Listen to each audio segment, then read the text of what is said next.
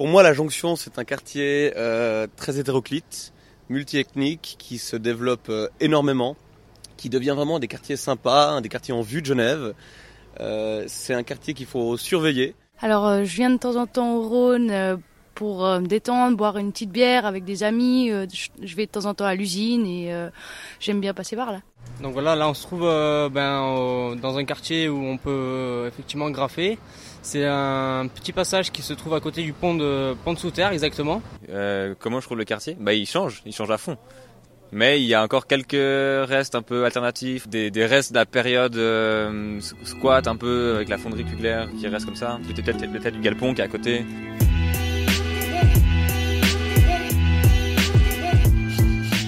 Bienvenue à toutes et à tous. Vous écoutez Des bobos dans mon quartier, un podcast de la Tribune de Genève. Un podcast pour comprendre de quelle manière la ville se transforme. Je m'appelle Lorraine Fazler et je me suis rendue dans plusieurs quartiers, autrefois populaires ou industriels, qui se métamorphosent. Habitants, start-upers, commerçants ou urbanistes, ils décryptent le phénomène de gentrification. Dans cet épisode, nous sommes allés dans le quartier de la Jonction.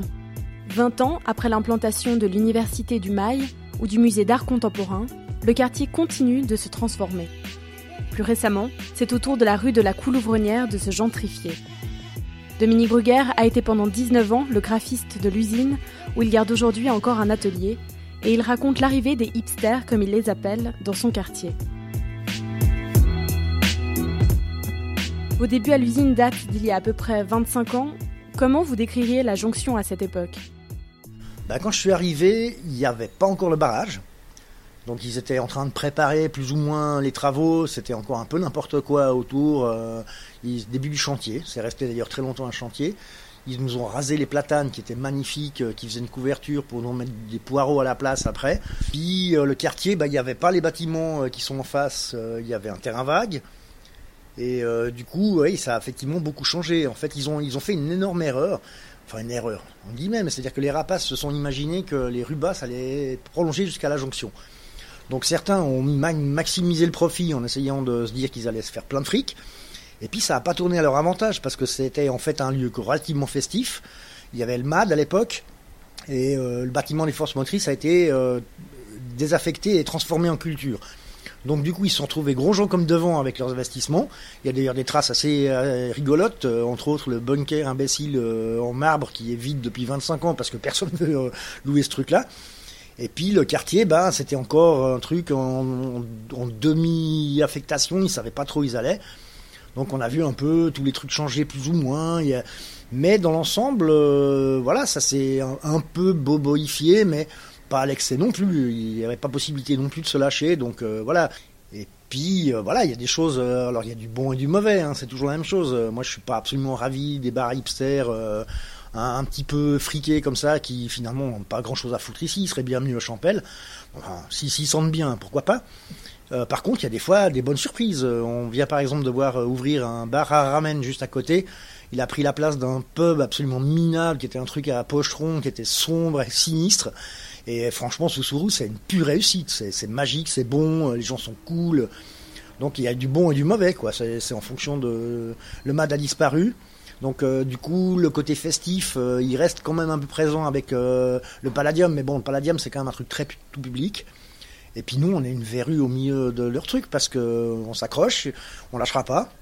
On a même eu, je crois, deux, deux tentatives d'en faire quelque chose. ils ont essayé d'en faire, je crois, une, salle de vente pour Christie's ou un truc comme ça. Euh, ils essaient régulièrement, mais bon, euh, voilà, on est indéboulonnable et puis euh, c'est pas de mal la veille qu'on va lâcher le coin parce que on est bien d'abord, on est central, c'est super fondamental pour un lieu alterno. Et puis, bah voilà, nous, on évolue avec ce qu'il y a autour finalement. L'usine reste un haut lieu de la culture alternative à, Genève. Après, il y a d'autres entités qui ont disparu entre-temps, euh, notamment Artemis, qui, euh, euh, qui était vraiment tout près, où là, on voit naître un écoquartier. Quel regard vous avez sur l'évolution du côté alternatif de la jonction? Moi, j'ai quand même des petits regrets, malgré tout. Il y a quand même des choses qui ont disparu qui étaient vraiment cool. Le, quartier au bout de la jonction, qui était des petites maisons sympas d'ouvriers qui ont été rasées pour faire une grosse merde en verre et béton, ça, c'est pas chic, franchement. Le, le merveilleux squat de Blardon, euh, qui était la dernière marbrerie originale de lieu, qui était aussi rasé pour faire un truc pas terrible, ça franchement c'est pas cool. Mais au-delà de ça, ça a jamais été tellement un lieu ou lieu alternatif. Il y avait quelques squats et pas plus. Artemis c'est un peu particulier, c'est euh, des copains qui ont ouvert, donc je connais bien le, lieu. Moi j'ai fait partie des gens au tout début euh, qui allaient euh, mettre le wild là-bas avec eux. Et puis c'était franchement un lieu très agréable, quoi. Mais en même temps, on savait que c'était de toute façon temporaire parce que le sol était pollué et qu'il fallait faire quelque chose. Donc on a espéré que ce serait cool. Et puis on est très déçus, honnêtement. Parce qu'ils ont maximisé euh, l'occupation au centimètre carré, c'est carrément infernal. Et puis c'est pas joli à voir, quoi. Franchement, c'est laid, ça prend une place folle. On espère juste que ça se passera bien. Puis on espère aussi qu'il y aura quelques commerces euh, un peu dynamiques et des trucs qui se passent, parce que c'est un peu sinistré, quoi. Comment se passe justement pour, euh, pour vous la cohabitation entre, entre des, des bars un peu plus récents, qui ont une, une autre type de clientèle, vous le disiez, euh, qui sont un peu labellisés hipster, et le côté plus alternatif du quartier? Mais facile, enfin, on se mélange pas simplement. Enfin, on n'a rien à se dire, à peu de choses près. C'est pas méchant, enfin, même de notre part, euh, on serait prêt à les accueillir et puis à leur offrir des coups, mais je pense qu'ils n'ont pas envie, c'est tout. La vraie hystérisation, ça date d'il y a 2-3 ans, à tout, à tout casser, vraiment. Ils ont, ils ont récupéré des trucs qui étaient un peu enfin, qui n'étaient pas. Il y a en fait, euh, je sais pas si ça vous dit un truc, mais Jean-François Schlemmer, qui est un type qui a monté, enfin qui avait, parce que maintenant il est en train de le perdre, mais il avait monté un espèce de réseau de café comme ça. Il avait récupéré un truc qui était assez inintéressant. Il en avait fait un truc assez chouette. Il a récupéré les meubles du buffet de la gare de, de Cornavin. Euh, il avait vraiment fait un truc qui était cool. Et puis, je crois qu'il a lâché l'affaire à un moment donné. Et puis, du coup, bah, c'est des gars qui ont récupéré pour faire, c'est quoi, le 25, un truc comme ça. Ah, le bistrot, le bistrot 23. Le 23, voilà. Puis, euh, du coup, eux, voilà, c'est, on voit bien que c'est pas la même clientèle et euh, on se mélange assez peu. Mais ils sont, c'est assez récent. Et puis, c'est pas gênant. Enfin, ils sont au bout de la rue, on fait pas trop gaffe à eux. À quelques mètres à peine de la place des volontaires, au 23 rue de la Coulouvronnière, on trouve effectivement le bistrot 23. Mathieu de Changy et ses associés ont repris ce local de 500 mètres carrés il y a trois ans, trois fois moins cher qu'une surface similaire à la rôtisserie.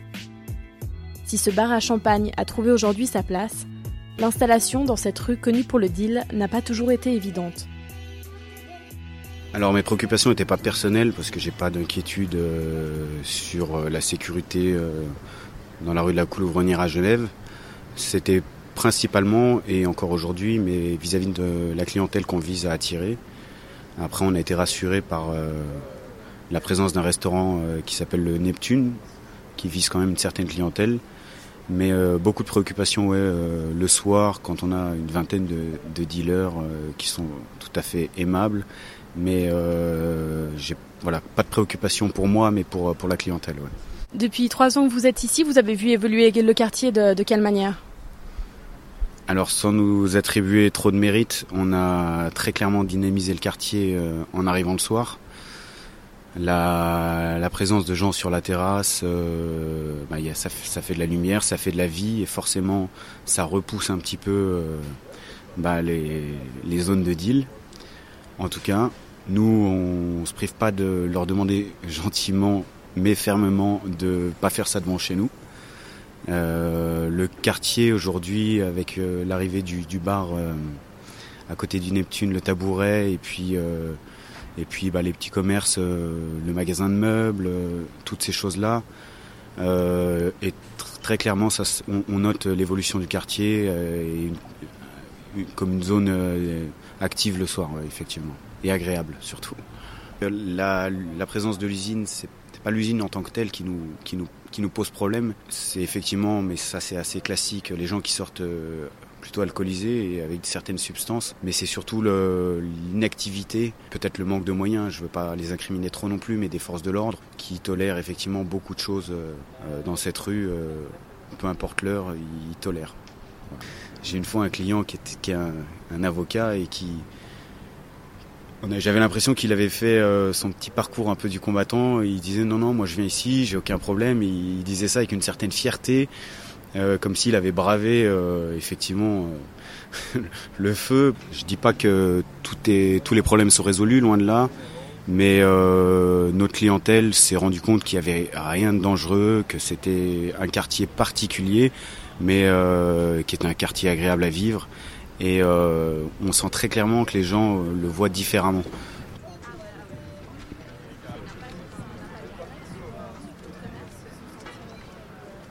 J'ai l'impression qu'on se fait labelliser comme quartier bobo. Euh, je sais pas toujours ce que ça veut dire. Euh, on essaie de faire des choses tout simplement qui, plaisent, parfois inventées, donc euh, sortir de, des, codes. Mais euh, si on est labellisé comme ça et que les gens viennent, je, m'en plaindrai pas. Donc en quelques mots, le quartier de la Jonction, vous le décririez comment aujourd'hui? Le quartier de la Jonction en pleine évolution. L'écoquartier en fait partie. Je vous cache pas qu'on a on a des espérances vis-à-vis de, ça en termes de fréquentation, mais euh, très clairement en évolution. Le boulevard Georges Favon, on avait l'impression que c'était la, limite du Genève euh, tolérable et propre. Euh, on se sentait un petit peu au bout du monde et très clairement on sent une évolution permanente. Et on est plein d'espoir.